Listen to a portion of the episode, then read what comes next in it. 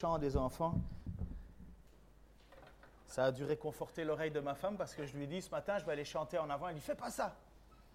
Parce que j'ai pas la même voix aussi innocente que celle des enfants apparemment. Ça va? Allez, saluez-vous les uns les autres alors. Euh, au moins, saluez-vous, euh, dites-vous bonjour. Pas les bras croisés, ça marche pas. Est-ce qu'on m'entend? Merci en tout cas André d'être honnête. Il y a des moments, c'est vrai, où il y a des moments où ça va, il y a des moments où ça ne va pas. Je ne sais pas où tu en es, mais en tout cas, ce que le Seigneur aime, c'est l'honnêteté. Je pense que euh, Dieu n'a jamais euh, aimé euh, les cœurs qui ne sont pas entiers. Je cherchais, je cherchais à savoir quoi mettre comme titre. Vous savez que j'essaie de trouver un titre à chaque fois. D'abord, vous voyez ce que c'est Pardon? Une sardine. Toi, tu es vraiment de Marseille. Hein. Quand tu vois un gros truc comme ça, c'est une sardine. Hein. Une sardine qui a, qui a bouché le, port de Marseille. Là. vous connaissez l'histoire? Qu'il y a vraiment eu une sardine qui a, bouché le port de Marseille et grâce à ça, l'armée allemande ne l'a pas attaqué. Et en fait, quand tu te rends compte, c'est vrai, ils ne demandent pas. C'est parce qu'il y a un bateau qui a coulé et il s'appelait la sardine. Mais euh, voilà. Donc, euh, ce n'est pas une question d'exagération, c'est juste de mettre les mots au mauvais endroit. C'est tout. Donc, oui, c'est bien du poisson grillé. Et je cherchais à savoir qu'est-ce que je vais mettre comme titre. Et à un certain moment, j'ai dit à ma femme hier soir Ah, j'ai trouvé le titre, j'ai trouvé. Jusqu'à la fin. F-A-I-M. Je trouvais ça génial, jusqu'à la fin. Le problème, c'est que j'ai oublié de l'écrire. Voilà. Combien de prédications est-ce qu'on n'a pas entendu au sujet du passage qu'on va voir aujourd'hui? On est au chapitre 21 de l'évangile de Jean. Et il va y avoir à un certain moment en fait, les commentateurs n'arrivent pas à se décider. Est-ce que oui ou non, ce passage fait partie des évangiles? Parce que quand on arrive à la, fin du chapitre 20, il y a Jean qui dit, et, Jésus a encore accompli beaucoup d'autres signes, et ainsi de suite. Et en fait, on se dit, bon, ben, ce qu'a fait Jean, c'est qu'il a fait une conclusion. Et puis, boum, chapitre 21, on rentre dans une autre explication. Alors, euh, vous savez que là, il y a, des gens, on a, vécu toutes les périodes hein, au niveau de la théologie, et on a, on a, vécu aussi une période, mais bien avant nous, euh, sur le libéralisme finalement, où à la fin, en fait, ce qu'on faisait, c'était de la critique de texte. On allait chercher les sources, et alors on voulait savoir, mais lui, il a pris cette source où, et lui, et lui, et lui, et lui, et ainsi de suite. Bon, bref, je vous passe euh, mille et un détails qui euh, finalement font plus douter qu'autre chose. Ce texte est bien, dans les textes les plus, anciens, donc c'est bien original. On n'est pas en train de prêcher ou d'enseigner quelque chose qui euh, ne ferait pas partie de ce que Dieu a établi comme étant sa parole. Mais on peut se poser la question, c'est vrai, est-ce que Jean finalement n'a pas décidé à la fin de son évangile de nous donner encore une petite explication en plus? Euh, Rien ne l'interdirait. Euh, d'ailleurs, à mon avis, ils n'ont pas écrit leur évangile en une journée. Euh, déjà, il faut, ça a pris du temps. Et à mon avis, l'apôtre Jean, lorsqu'il a écrit son évangile, il a rajouté une suite, certainement inspirée par Dieu, enfin définitivement, sinon on ne le considérerait pas, mais inspirée par Dieu pour nous donner une, information supplémentaire qui est totalement vérifiable. Et personnellement, je suis convaincu de ça. Je suis convaincu parce que il y a une révélation que Dieu veut nous donner puisque c'est, Dieu qui a, inspiré l'auteur biblique, et c'est pourquoi on reconnaît ça comme étant des textes inspirés, révélés, il y a certainement quelque chose que Dieu veut nous apprendre. Et j'en suis convaincu. Donc lorsque la plupart du temps les prédicateurs ont abordé ce sujet-là, ils l'ont toujours fait un petit peu à rebrousse-poil, euh, en marchant sur le, le, bout des pieds. Je trouvais ça dommage. Et bien souvent, on prend ce passage-là comme étant quelque chose de négatif dans la vie des apôtres.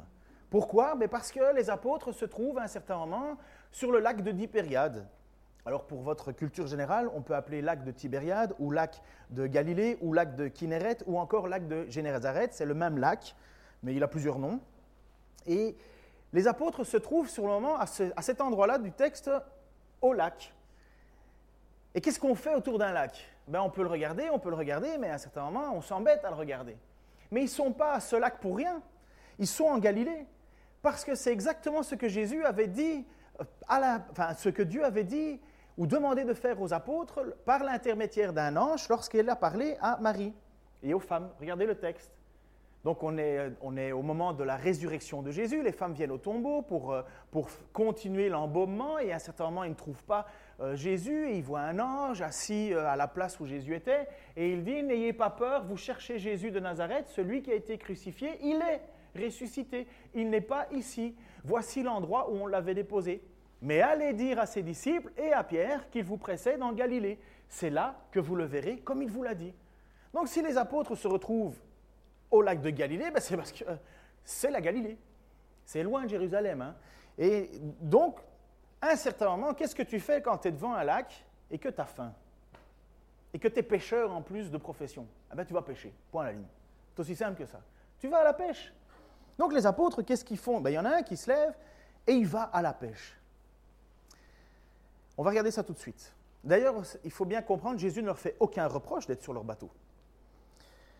Mais Jésus veut se révéler. Dans le, dans le grec, révélation, c'est ce qui a toujours été à la base de l'évangile de Jean. Jean veut révéler Jésus.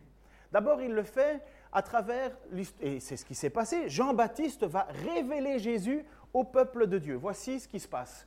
Donc ça, c'est Jean-Baptiste qui va parler. Moi non plus, je ne savais pas qui, que c'était lui. Donc Jean-Baptiste qui dit, moi non plus, je ne savais pas que c'était Jésus. Mais je suis venu baptiser dans l'eau, c'est pour le faire connaître au peuple d'Israël, pour le révéler. Donc quand Jean-Baptiste est là, son but, c'est de révéler qui est Jésus. Ensuite, il y a eu les signes miraculeux. Vous connaissez les signes miraculeux, et comme je vous l'ai dit la semaine passée, et comme ma blague a bien marché, je la refais une deuxième fois, le meilleur signe pour les bourguignons, c'était de changer de l'eau en vin. Et c'est là où vous avez rigolé la semaine passée, mais vous rigolez plus aujourd'hui. Et c'est le premier des signes que Jésus a fait. Mais quel était le but de ce signe? Quelle était l'origine de ce signe miraculeux? C'est là le premier signe miraculeux que fit Jésus. Cela se passa à Cana, en Galilée. Il révéla, révéler, faire connaître sa gloire et ses disciples crurent en lui. Il a fallu que Jésus révèle quelque chose de lui pour se dire c'est bien, c'est bien, on peut bien le croire, on peut, avoir confiance. 750 litres d'eau transformée en vin, c'est pas rien quand même. Tout au long de son ministère, Jésus n'a cessé de faire la même chose, révéler le nom du Père. C'est pas compliqué, vous dites, vous personne, des gens qui disent, ouais, mais on ne connaît pas Dieu, on ne sait pas qui est Dieu. Ben si, regarde Jésus. Regarde Jésus. Jésus n'a fait que ça tout au long de son ministère, révéler qui est Dieu il a dû le révéler à des responsables religieux qui pensaient connaître Dieu, mais finalement faisaient exactement l'inverse de ce que Dieu demandait. C'est tout assez étonnant. Et alors il y a des personnes qui plaçaient leur espoir, bien souvent des personnes qui étaient pécheurs, de toute façon on l'est tous, et qui plaçaient leur espoir en ce Dieu qu'ils ne connaissaient pas, et lorsqu'ils découvraient Jésus, ils étaient complètement transformés, touchés. N'oubliez pas, c'est ça le discours de Jésus avec la Samaritaine. Il dit, vous adorez ce que vous ne connaissez pas, mais je suis venu vous le révéler. Et dans le passage, voici ce qu'il dit dans Jean chapitre 17, versets 6 à 8. Je t'ai fait connaître, donc ça c'est quand, quand Jésus est en train de prier pour ses apôtres, je t'ai fait connaître aux hommes que tu as pris du monde pour me les donner. Ils t'appartenaient et tu me les as donnés. Ils ont gardé ta parole. Maintenant, ils savent que tout ce que tu m'as donné vient de toi, car je leur ai transmis où je leur ai révélé fidèlement le message que tu m'avais confié et ils l'ont reçu. Jean-Baptiste révèle au peuple que Jésus est le Messie. Jésus fait un signe miraculeux ou des signes miraculeux pour révéler qui il est, pour qu'on puisse le croire, avoir confiance. N'oubliez pas ce qu'il dit à un certain moment. Si vous ne croyez pas ce que je vous dis, croyez au moins par les actes que je fais. Et on voit que tout au long du ministère, le rôle de Jésus, c'est de révéler qui est Dieu qui il est vraiment. Et si on regarde le passage de ce matin, c'est exactement la même chose. On est dans cette même optique de révélation. Au chapitre 21, versets 1 à 5, voici ce qu'il est dit. Quelque temps après, Jésus se montra encore à ses disciples sur le bord du lac de Tibériade. En fait, se montra, on peut très bien en grec utiliser le mot se révéler. Il se révéla. Voici dans quelles circonstances. Simon, Pierre, Thomas, appelé le jumeau, Nathanaël de Cana et en Galilée, le fils de Zébédée et deux autres disciples se trouvaient ensemble. Ça fait sept personnes. Simon Pierre dit aux autres, je vais pêcher. Comme je vous dis, ça fait longtemps qu'ils sont certainement, ils attendent, ils attendent. il dit, moi je vais à la pêche, euh, ça suffit. Vous connaissez un peu le caractère impulsif de Pierre. Tourner en rond, c'est un supplice à mon avis pour lui. Rester à rien faire, se mettre au bord du lac, euh, prendre euh, du soleil, à mon avis, le gars, il n'aime pas ça. Je ne dis pas que c'est mal. Hein. Simon-Pierre dit aux autres, je m'en vais pêcher. Nous aussi, nous y allons avec toi, lui dirent-ils. Encore une fois, un Pierre qui est devant et les autres suivent. Hein. Nous aussi, nous y allons avec toi, le dirent-ils. Et voilà, partis. Ils montèrent dans un bateau, mais la nuit s'écoula sans qu'ils attrapent un seul poisson. Déjà le jour commença à se lever, et voici Jésus se tenait au bout, debout sur le rivage, mais les disciples ignoraient que c'était lui. Il les appela, Hé les enfants, avez-vous pris du poisson? Rien, leur répondirent-ils. Est-ce qu'il y en a déjà qui ont été pêchés ici? Oui, sur un bateau, avec deux, trois gars, et vous prenez rien. Et qu'est-ce que vous faites pendant tout ce temps? Ben, Vous parlez. Vous faites que ça. Nous, les gars, on parle aussi, comme les filles. Mais nous, on n'attend pas d'être aux toilettes ou euh, ceci. Nous, on, a besoin d'endroits spéciaux, comme une barque, comme au sport, euh, la troisième mi-temps, des choses. Alors là, on parle. Sinon, on ne parle pas. Mais quand on est sur un bateau, je peux vous dire que ça parle. Et on est sur le lac et on attend et on attend et on attend. Et parfois, on parle tellement qu'on est même embêté que ça morde. À un certain moment, j'ai dit, euh, je parlais avec un de mes copains, ça c'est mon histoire à moi, hein, et il y avait un poisson, je dis, ah, laisse tomber. et j'ai laissé le poisson et on continue à discuter. Enfin bref. Donc, quand vous êtes sur un bateau, mais qu'est-ce que vous faites? Mais Vous parlez, vous causez, c'est normal. Et vous croyez, enfin, j'imagine que vous ne pensez pas cela, mais qu'ils n'ont rien dit sur ce bateau Sept gars. Sept gars qui à qui Jésus leur dit, allez en Galilée, je reviens. Je viendrai vous voir là-bas. Et parce qu'ils se retrouvent là-bas, parce que Jésus, ils l'attendent. Et ces sept gars, à mon avis, ils doivent causer. Ils doivent se dire, mais où il est, mais qu'est-ce qu'il fait, pourquoi, et ainsi de suite. Et, ça doit, enfin, il ne doit pas y avoir des 100 000 tonnes de, de discussions entre eux. Là. Ils doivent ça doit être un mélange d'incrédulité, un mélange d'espérance, de, joie. Ils l'ont quand même vu, Jésus ressuscité, mais ils ont quand même envie de le revoir. Ça s'est passé si vite depuis sa mort. Et donc voilà, ils pêchent, ils partent à la pêche pour manger, certainement. Et ils passent une nuit complète à rien prendre. Honnêtement, c'est un peu embêtant tu es fatigué, tu as remonté, parce que ce n'est pas la pêche au, bouchon, hein. c'est au filet. Tu jettes le filet, tu remontes le filet. Tu jettes le filet, tu remontes le filet. À la longue, c'est fatigant. Toute une nuit. Et alors, vous avez quelqu'un qui est au bord de la plage. Nous, on sait que c'est Jésus, ok? Nous, c'est facile. Hein. on se dit, ah, ben tiens, ils l'ont pas reconnu. Non, vous avez quelqu'un qui est au bord de la plage et qui dit, hé, ça mord Ou ça a mordu? Vous, vous avez déjà été sur, à la pêche, ou bien vous avez déjà marché le long d'un lac. Et la première chose que vous voyez lorsque vous voyez un pêcheur, qu'est-ce que vous dites? Alors, ça va être classique. Et d'ailleurs, euh, si vous êtes pêcheur, vous savez que vous allez avoir la question des gens qui arrivent. Alors, ça a mordu Ça mort? Ma mère, c'est une spécialiste. On peut marcher n'importe où dès qu'elle voit un pêcheur, elle lui pose la question Ça mort? Enfin bref, c'est comme ça. C'est dans notre tradition. Et Jésus, lui, dit simplement Alors, vous avez pris du poisson? C'est une question normale. C'est la vie normale à l'exception qu'il y a une toute petite introduction qui dit Hé, les enfants, avez-vous pris du poisson? Et le Hé, les enfants, en fait, même là, c'est un terme banal. C'est une, marque d'affection. Ce n'est pas encore là qu'ils peuvent reconnaître que c'est Jésus. C'est Et les jeunes Vous avez pris quelque chose? J'imagine que dans le Sud, on entend ça souvent, mais euh, pour le moment, rien d'extraordinaire. Sauf que Jésus leur dit quand même quelque chose. Jetez le filet du côté droit du bateau, leur dit-il alors, et vous en trouverez. Ils lancèrent le filet et ne, purent plus le remonter tellement il y avait de poissons. Même la question ici, même la question, jeter le filet du côté droit, on pourrait encore supposer que ce n'est pas une indication suffisante encore. Vous avez euh, votre, en, québécois on dit spot de pêche, ça veut dire votre endroit de pêche, et vous avez un, groupe qui n'est jamais là, mais qui aujourd'hui se trouve là, et on vous lui posait la question, alors tu as pris quelque chose? Non, rien. Et qu'est-ce que vous faites? Normalement, vous ne le faites jamais en tant que pêcheur professionnel, vous, révélez votre endroit secret. Et là, quelque part, quelqu'un vous dirait, mais jette-le à droite, d'habitude ça mord mieux. Jette-le à droite. À la limite, là encore, on pourrait dire, bon, ça va, ils n'ont ils ont pas reconnu Jésus, c'est pas très très grave. Mais là, quelque chose d'étonnant le, filet devient excessivement lourd. Et notre apôtre Jean, connaissez notre apôtre Jean qui est perspicace.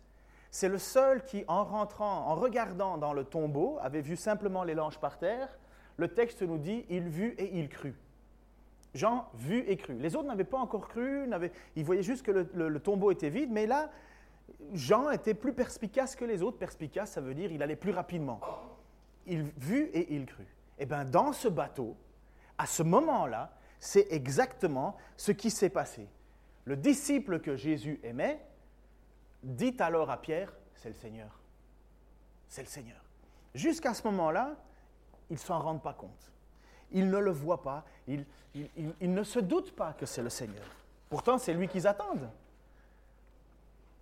Mais certainement, l'apôtre Jean se souvient d'une petite histoire qui s'était passée un petit peu en avant. Ça se trouve dans le Luc chapitre 5, versets 4 à 9. Quand il eut fini de parler, il dit à Simon, Simon qui est Pierre, avance vers le large en eau profonde, puis toi et tes compagnons, vous jetterez vos filets pour pêcher.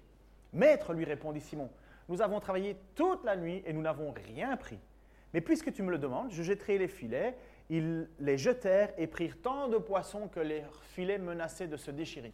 Alors ils firent signe à leurs associés dans l'autre barque de venir les aider. Ceux-ci arrivèrent et l'ont rempli les deux barques au point qu'elles enfonçaient. En voyant cela, Simon-Pierre se jeta aux pieds de Jésus et dit, Seigneur, éloigne-toi de moi, car je suis un homme pécheur. En effet, il était saisi d'effroi, ainsi que tous ses compagnons devant la pêche extraordinaire qu'il venait de faire. À ce moment-là, à ce moment-là de cette pêche miraculeuse, 153 gros poissons, Jean se rend compte directement, il dit, c'est le Seigneur, c'est le Seigneur. Il vient de voir quelque chose. Pierre, on n'en était pas encore là, mais il découvre, Pierre dit, mais c'est vrai, c'est le Seigneur. Alors le texte nous dit que notre apôtre Pierre, Simon, qui est sur le bateau, se rhabilla et sauta à l'eau. Alors ce texte est un peu... Bon, la grande fresque, elle est très, on la comprend. Euh, il se rend compte que Seigneur, euh, Jean, Paul, Pierre, pardon, est super excité et il saute à l'eau parce que comme ils doivent être à une centaine de mètres, il veut aller plus vite que les autres. Puis de toute façon, ils sont bloqués avec un gros, un gros filet plein de poissons. Et le texte nous dit, il sera bien. Alors j'ai cogité là-dessus. Je me suis dit, mais dans quelle culture on s'habille pour, pour aller nager? On fait pas ça d'habitude. Ben, je ne sais pas pour vous. Mais d'habitude, on se déshabille, on se jette à l'eau. Ou au moins, on prend la, conscience d'enlever nos chaussures. En fait, c'est bon, pas important pour notre étude d'aujourd'hui, mais il se rhabilla. Ça peut être simplement l'idée de il mit sa ceinture autour de lui. Euh, peut-être que pour, pour. Enfin, bref, c'est pas qu'il était nu, parce que ça j'ai aussi entendu. Il y a des gens qui disent oui, il était nu. Mais depuis quand on s'imagine que nos ancêtres, ils étaient, ils étaient juste stupides? Souvent on fait ça, on croit qu'à l'époque, dans l'ancien temps ou avant nous, les gens étaient juste ignares. On pêche pas tout nu euh, là-bas. Euh, il était certainement habillé décemment, mais il se rhabilla. est-ce bref, c'est un détail un peu bizarre, mais de là à supposer que les gens pêchent nus, euh, non. bref, il se jette à l'eau. Et en fait, Pierre arrive avant les autres, puisque les autres arrivent avec ce bateau en train de, tirer le, gros filet. Et on ne sait pas ce que Pierre et Jésus discutent. On ne sait pas. La seule chose qu'on voit, c'est qu'à un certain moment, les autres arrivent et ils découvrent quelque chose qui est, à mon avis, le sens profond de la révélation que Jean veut nous donner. Et honnêtement, moi, quand j'ai lu ça, au début, je me disais, ouais, super. Puis ça m'a fait prendre conscience de la réalité profonde de notre Seigneur Jésus-Christ ressuscité. Est-ce que vous croyez que Jésus est Dieu? Je vais reposer la question parce que c'est quand même le fondement de notre foi. Hein. Est-ce que vous pensez que Jésus-Christ est Dieu? Merci. Est-ce que vous pensez que Jésus-Christ est mort et ressuscité, comme il l'a promis? Amen. Est-ce que vous pensez que Jésus est encore vivant au milieu de nous, tel qu'on l'a entendu dans une prière? Amen. Mais les apôtres, ils le découvrent. Ils ne le comprennent pas. C'est le début. Pour nous, la révélation, la, résurrection avec 2000 ans d'années euh, derrière et le fait de l'entendre, ce concept est, acquis. N'oubliez pas que chez les pharisiens et les sadducéens, ils ne s'entendaient pas à savoir si les corps ressuscitaient, oui ou non. Serons-nous ressuscités ou pas? Il y avait une guerre là-dessus. Les, Corinthiens ne comprennent même pas l'idée de la résurrection. Euh, certains rigolaient lorsque, euh, lorsque Paul leur annonçait la résurrection. Et donc pour les apôtres, il leur faut une révélation de plus il, faut Jésus a besoin de leur faire comprendre ce que ça veut dire être ressuscité. Mais plus que ça encore, Jésus a besoin de faire comprendre à ses apôtres qu'il sera toujours là. Alors voici, une fois descendus à terre, chapitre 21, versets 9 à 12, ils aperçurent un feu de braise avec du poisson dessus et du pain. Et Jésus leur dit, apportez quelques-uns de ces poissons que vous venez de prendre. Simon-Pierre remonta dans le bateau et tira le filet à terre. Vous voyez à quel point c'est un excité. Hein. il sort de l'eau, il s'habille, il saute, il revient. Euh, Jésus dit amenez du poisson. Il se dépêche de courir avec les autres. Il tire le poisson, certainement. Le Seigneur a dit qu'il faut du poisson, il faut du poisson. Bref, euh, c'est parce que, bref, vous voyez. Simon-Pierre remonta dans le bateau et tira le filet à terre. Il était rempli de 153 gros poissons. Et malgré leur grand nombre, le filet ne se déchira pas. Venez manger, leur dit Jésus. Venez manger, leur dit Jésus. C'est là, à mon avis, où la révélation, elle est excessivement profonde. Comment est-ce que vous vous imaginez Jésus-Christ ressuscité? Comment il devait s'attendre à Jésus-Christ ressuscité? Que fait un Jésus-Christ ressuscité? Est-ce qu'il s'occupe encore de nous? Est-ce qu'il s'occupe des choses au ciel? Est-ce qu'il s'inquiète de nous? Est-ce qu'il est avec nous? Est-ce qu'il n'est pas avec nous? Et ton Seigneur, ton Dieu, celui qui a créé l'univers, puisque le texte est clair, Dieu a tout créé par lui, et ce n'est pas sans lui que, les choses ont été faites. Lui qui a tout créé, lui qui est le jour du jugement, ça sera Jésus-Christ qui sera présent. Lui qui a prouvé qu'il était fils de Dieu à travers tous les signes miraculeux, mais à travers le signe le plus puissant, la résurrection des morts, Jésus est là et il a préparé un petit déjeuner pour ses apôtres. Mais c'est toute une révélation. Hein Déjà, Jésus les avait surpris en leur lavant les pieds. Vous vous souvenez que Jésus avait lavé les pieds aux disciples, ils étaient un peu émus. Eh bien là, le Jésus ressuscité fait un petit déjeuner pour ses apôtres qui ont été fatigués d'une journée, d'une nuit complète de travail. Ça n'a pas été écrit de façon anodine. Si c'est écrit, c'est pour nous faire comprendre qui est Jésus et comment il œuvre aujourd'hui. C'est ça le principe même de la révélation. Bon, pour ceux qui n'aiment pas le poisson, c'est dommage, mais au moins il y avait du pain. Jésus s'occupe de ses apôtres. Jésus s'occupe de toi. Jésus voit ta fatigue, voit ta misère, voit ta faim. Jésus s'occupe, le Jésus-Christ ressuscité là, s'occupe de nous. Est-ce que c'est normal? C'est pas que Jésus est à notre service et que nous claquons des doigts et il fait ce qu'il veut. Et nous faisons. Non, Jésus s'occupe de ceux qui se confient en lui. Est-ce que c'est étonnant? Mais non. Pour moi, ce passage-là, c'est la preuve absolue de ce que Jésus avait enseigné avant. En Matthieu chapitre 6, versets 31 à 34. Ne vous inquiétez pas, donc pas, et ne dites pas que mangerons-nous, que boirons-nous, avec quoi nous habillerons-nous. En effet, tout cela, ce sont les membres des autres peuples qui le cherchent. Or, votre Père céleste sait que vous en avez besoin. Recherchez d'abord le royaume et la justice de Dieu, et tout cela vous sera donné en plus. Ne vous inquiétez donc pas du lendemain, car le lendemain prendra soin de lui-même. À chaque jour suffit sa peine. Jusque-là, c'est magnifique, c'est un beau texte, hein. on aime ça. Mais quand Jésus vient l'incarner dans une action concrète, ils ont passé une nuit complète à travailler, ils descendent de terre et Dieu les nourrit. Dieu les nourrit. Thomas avait bien dit, mon Seigneur et mon Dieu. C'est bien Dieu qui nourrit ses serviteurs. C'est lui qui prépare un petit déjeuner.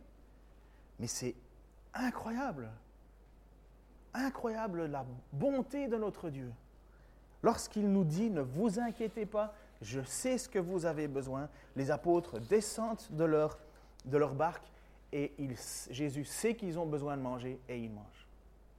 Il y a une autre révélation là-dedans. Sans moi, vous ne pouvez rien faire, a déclaré Jésus. Vous êtes les sarments, je suis le cep. Sans moi, vous ne pouvez rien faire. Ils ont passé une nuit complète à pêcher complète et ils n'ont rien pris. Et tu jettes, juste, le filet à droite et là tu prends. Est-ce que vous pensez que c'est une question de droite ou de gauche? Vous avez déjà vu un banc de poissons? 153 bancs de poissons. Les 153 poissons, là, ils ne se tiennent pas juste à droite du bateau, ils ne bougent pas, là, ils attendent. Ah, pas eu. Et pendant toute la nuit, ah, pas eu, ah, pas eu. Et puis Jésus leur dit, c'est juste là. Et puis on jette le, le filet. Et, ah, zut, on s'est fait avoir. Non. C'est parce que Jésus veut montrer que sans lui, les apôtres ne peuvent rien faire. Mais ils vont s'occuper de lui. Jésus va s'occuper d'eux. Le poisson est déjà en train de griller auprès du feu. Alors après ça, il y a des gens qui aiment les chiffres, qui veulent passer leur temps à discerner sur les chiffres. Alors ils ont eu toutes des... Je crois qu'il y a 26 interprétations possibles du chiffre 153. Mes amis, l'homme a la nature de tout compliquer et il le fait pour se rendre intelligent ou croire intelligent. 26 interprétations du nombre 153. Il n'y a aucune interprétation. L'idée, c'est beaucoup, beaucoup de poissons. Beaucoup de poissons. Voilà l'idée, beaucoup de poissons. Mais il y a quand même encore un peu un truc bizarre dans ce texte. Regardez le chapitre 21, verset. Voilà, c'est exactement ça. Attention parce qu'il y a une vidéo après. Aucun des disciples n'osa lui demander Qui es-tu? Il savait que c'était le Seigneur. Jésus s'approcha, prit le pain et leur distribua, puis il fit de même pour le poisson. Encore une fois, cette bonté de Jésus, c'est Jésus qui fait le service. Non seulement il cuisine, mais il sert. Il cuisine, il sert. Il est au service, le Jésus-Christ ressuscité. Il est au service des apôtres. Et alors, il y a cette question-là, mais aucun des disciples n'osa lui demander Qui es-tu? Parce qu'il savait qui il était. Est-ce que ça vous est déjà arrivé, cette situation, de, vous retrouver dans une, une période où vous avez une conviction, mais vous n'êtes pas certain Ça peut arriver dans les situations, pour ceux qui ont fait du saut élastique, il y en a qui ont fait ça, Vas-y, saute. Il y a un fil dans ton dos. Tu sais que tu as un fil dans ton dos, mais ça ne te pousse pas à sauter. Vous connaissez euh, Ça arrive. Qui connaît la chanteuse Adèle ici? Adèle. Adèle en anglais. À un certain moment, donc je vais vous montrer une petite vidéo de, je crois, de cette situation qui représentait un petit peu la situation des apôtres. Ils savent que c'est Jésus, mais ils n'osent pas lui demander, mais qui tu es? Parce qu'au fond, ils savent, mais ils ne sont pas sûrs. Et à un certain moment, je vais vous montrer une petite vidéo qui, la chanteuse Adèle, justement, et j'ai écouté la chanson, hein, c'est super, c'est une belle chanson d'amour. Elle va participer à un concours de sosie, de sosie de la voix. Et elle va inviter, en fait, euh, plein de gens qui ont passé un concours. Et à un certain moment, elle s'inscrit dans le concours elle-même, un tout petit peu maquillée, mais presque rien. Et en fait, elle c'est Adèle, mais les gens, les, filles qui viennent, et, désolé pour euh, ceux qui ont les âmes un peu sensibles, il y a, ouais, il y a un travesti là-dedans. Euh, bon, c'est comme ça, hein, il faut le vivre avec. C'est notre société. Euh, et, donc, ils participent tous à ce concours. Et à un certain moment, il y a Adèle, la chanteuse, la vraie, qui vient et qui va faire son playback, enfin sa, chanson. Elle va chanter en vrai. Elle, joue tellement bien le rôle qu'elle dit Oh, je suis désolée, je suis nerveuse. Elle demande pour relancer les paroles. Je vais vous montrer cette vidéo. Et dans le but, c'est quoi?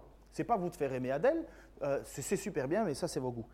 C'est de voir que parfois, on peut être devant des choses évidentes et ne pas les voir. Vidéo. Standing by. Jenny will go my cue. 3, 2, 1, action.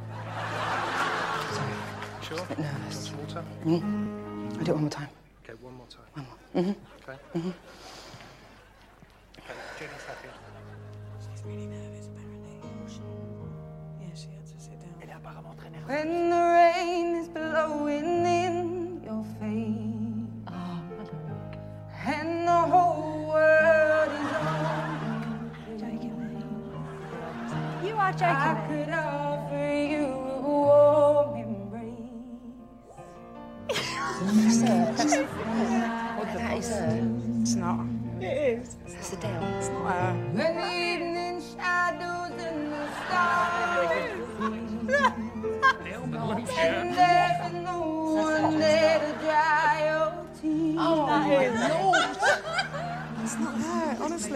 Jenny's on stage now singing, and I think the other Adeles have finally twigged. But I will never do. I've known it from She's licked my nose. and now we Is she wearing a prosthetic nose? No, I'm getting a bit teary. This is so lovely. You ain't seen nothing like me. Yeah, I could make you happy, make your dreams come true. Nothing that I wouldn't do to make you feel my love. Adele's? Adele? Alors vous voyez, c'est une petite histoire, une petite vidéo. Bon, c'est juste une chanteuse, ok? Elle a des groupies. S'il y a des dames qui prennent leur temps, et même euh, euh, pour apprendre les chansons par cœur, ils ont certainement, comme tous les jeunes ont fait, des posters dans leur chambre. Ils ont dû regarder les vidéos, ils ont dû regarder. Et à un certain moment, ils ont la chanteuse devant eux, mais c'est trop gros. C'est trop gros. Voyez les réactions? Il y a comme une certitude, mais en même temps, ils ne sont pas sûrs. Eh bien, c'est exactement ce que les apôtres ont vécu. Personne n'osa leur demander parce qu'ils savaient que c'était le Seigneur. Alors elle, c'est juste une chanteuse. Et comme il y a une des, une des dames qui, moment, dit euh, Oui, mon rêve devient réalité. Mais moi, je me mets à la place maintenant des apôtres. Les apôtres, ce pas des gens de pierre. Hein. Ce pas des bouts de bois sans, sans émotion. C'est des hommes comme vous et moi. C'est des gens qui ont besoin d'être encouragés. C'est des gens qui ont besoin d'être portés plus loin par Dieu. Et moi, j'imagine la joie que c'était de se retrouver devant Jésus. Personne n'osa demander parce qu'ils savaient, mais en même temps, ils ont un doute. Eh bien, Dieu, notre Dieu, pour qui on va encore chanter dans quelques minutes, connaît exactement nos besoins. Et oui, Dieu avait besoin, Jésus avait besoin de se révéler un peu plus. Il a besoin de dire, vous inquiétez pas de ce que vous allez avoir besoin pour manger ou pas. Le Seigneur connaît vos besoins. Une journée de pêche, vous avez une soirée, une nuit de pêche complète, vous avez faim, le Seigneur a préparé quelque chose pour vous. Mais ça, c'est notre Dieu. Et qu'est-ce qu'ont fait les apôtres? Après ça, les apôtres, ils ont parcouru le monde entier, ou en tout cas le monde où ils pouvaient atteindre, avec la certitude que Dieu était avec eux. On dit que Jacques est allé en Inde, Pierre est resté à Rome, l'apôtre Paul, lui, qui n'était pas à ce moment-là, mais a, voyagé, euh, euh, euh, Jean était sur l'île de Patmos. Ils avaient besoin, ces hommes qui découvraient qui était Jésus, d'avoir cette certitude que Dieu prendrait soin de eux. Ne vous inquiétez pas pour demain, chaque jour suffit à sa panne. Il y a eu encore plein d'autres choses qui ont été faites. Et le texte nous dit que c'était la troisième fois que Jésus se montrait à ses disciples après sa résurrection. Qui se souvient des trois fois, sans compter euh, le passage devant Marthe et Marie et ainsi de suite, euh, devant Marie et les autres Première révélation, c'est lorsqu'il y a eu sur le chemin d'Emmaüs. Jésus a parlé, a marché, il s'est révélé. Et qu'est-ce que ça a provoqué dans le cœur des apôtres qui étaient là? Quelqu'un se souvient de cette phrase? N'avons-nous pas ressenti en nous notre cœur qui bouillait lorsqu'il nous expliquait les Écritures? C'est une émotion, c'est une joie. Ils, avaient besoin de passer de la tristesse à la joie. Ils nous parlent les Écritures. La deuxième fois où Jésus est apparu au milieu de ses disciples, c'est quoi? Les portes étaient fermées. Il y en a un qui n'était pas là la semaine avant. Vas-y, Pascal. Thomas n'était pas là. Exactement. Thomas qui est là. Et qu'est-ce qui s'est passé? Thomas a mis sa main, il a mis euh, dans son côté, dans ses doigts, et il a reconnu mon Seigneur et mon Dieu. Croyez pas que pour tous les apôtres qui étaient là à ce moment-là, c'était un moment de joie. On est tous convaincus, même Thomas. On est tous convaincus, on a pu voir, on a pu le sentir, on a pu le toucher. Et maintenant, on est au bord du lac. Et Jésus vient de nouveau se révéler en disant, vous inquiétez pas, je m'occupe de vous. Je m'occupe de vous. Vous ne pourrez pas pêcher de poisson sans moi? Parce que, évidemment, le texte a dit à Pierre autrefois en Luc, hein, chapitre 10, je ferai de toi un pêcheur d'hommes. Oui, mais ma vie de tous les jours, qui va s'en occuper? T'inquiète pas. Chaque jour suffit à sa peine. Et Jésus vient se révéler. Vous savez, quand on se lance en tant que dans le ministère, la plus grande difficulté, c'est assez simple, hein, Mais de quoi allons-nous vivre? De quoi allons-nous vivre? Comment est-ce que je vais pouvoir subvenir? Et Jésus nous rappelle une chose. Cherchez d'abord le royaume de Dieu et sa justice, et toute chose vous sera donnée. Qui a déjà entendu ces histoires où beaucoup de gens ne... Oui, ils, avaient- ils vivaient avec le, le strict minimum? Mais combien de fois j'ai toujours entendu cette phrase? Mais chaque jour, on a mangé à notre faim. Chaque jour, on a mangé à notre faim. Chaque jour, on avait quelque chose. Si le Seigneur n'accomplit pas sa parole, alors c'est un menteur. Alors nous croyons quoi?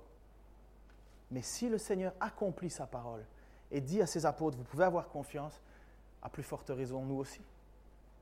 Seigneur, merci parce que oui, justement, tu viens nous montrer cette, cet amour que tu as pour ton peuple, cet amour que tu as pour tes apôtres, cet amour que tu as pour tes disciples. Seigneur, et tu le traduis en actes. Seigneur, j'étais tellement touché, Seigneur, lorsque on se rend compte que tu t'occupes même de notre petit déjeuner. En tout cas, que tu es occupé du petit déjeuner des apôtres. Seigneur, c'est tellement gros pour eux, c'est tellement gros pour nous, c'est tellement énorme qu'on n'ose même pas savoir si c'est toi ou si c'est pas toi. Seigneur, c'est toi. Je te remercie, Seigneur, que nous aussi, nous pouvons nous tourner vers toi pour nos besoins de chaque jour. Seigneur, ta parole est vraie. Elle ne ment pas, elle se réalise en son temps. Je te prie, Seigneur, pour que nous puissions, nous aussi, Seigneur, vivre avec cette même foi ancrée dans ta parole, ancrée dans tes promesses.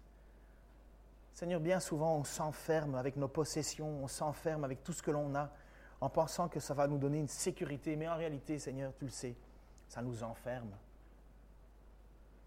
Seigneur, ta parole est vraie. Ton amour nous dépasse. Tu as payé le prix à la croix pour nos péchés. Tu nous as rendus justes devant toi, Seigneur. Et en même temps, tu t'occupes de nous chaque jour. Merci, Seigneur, pour cet amour. Comment le faire connaître à d'autres, Seigneur, si toi tu ne nous aides pas Dans le nom de Jésus-Christ. Amen.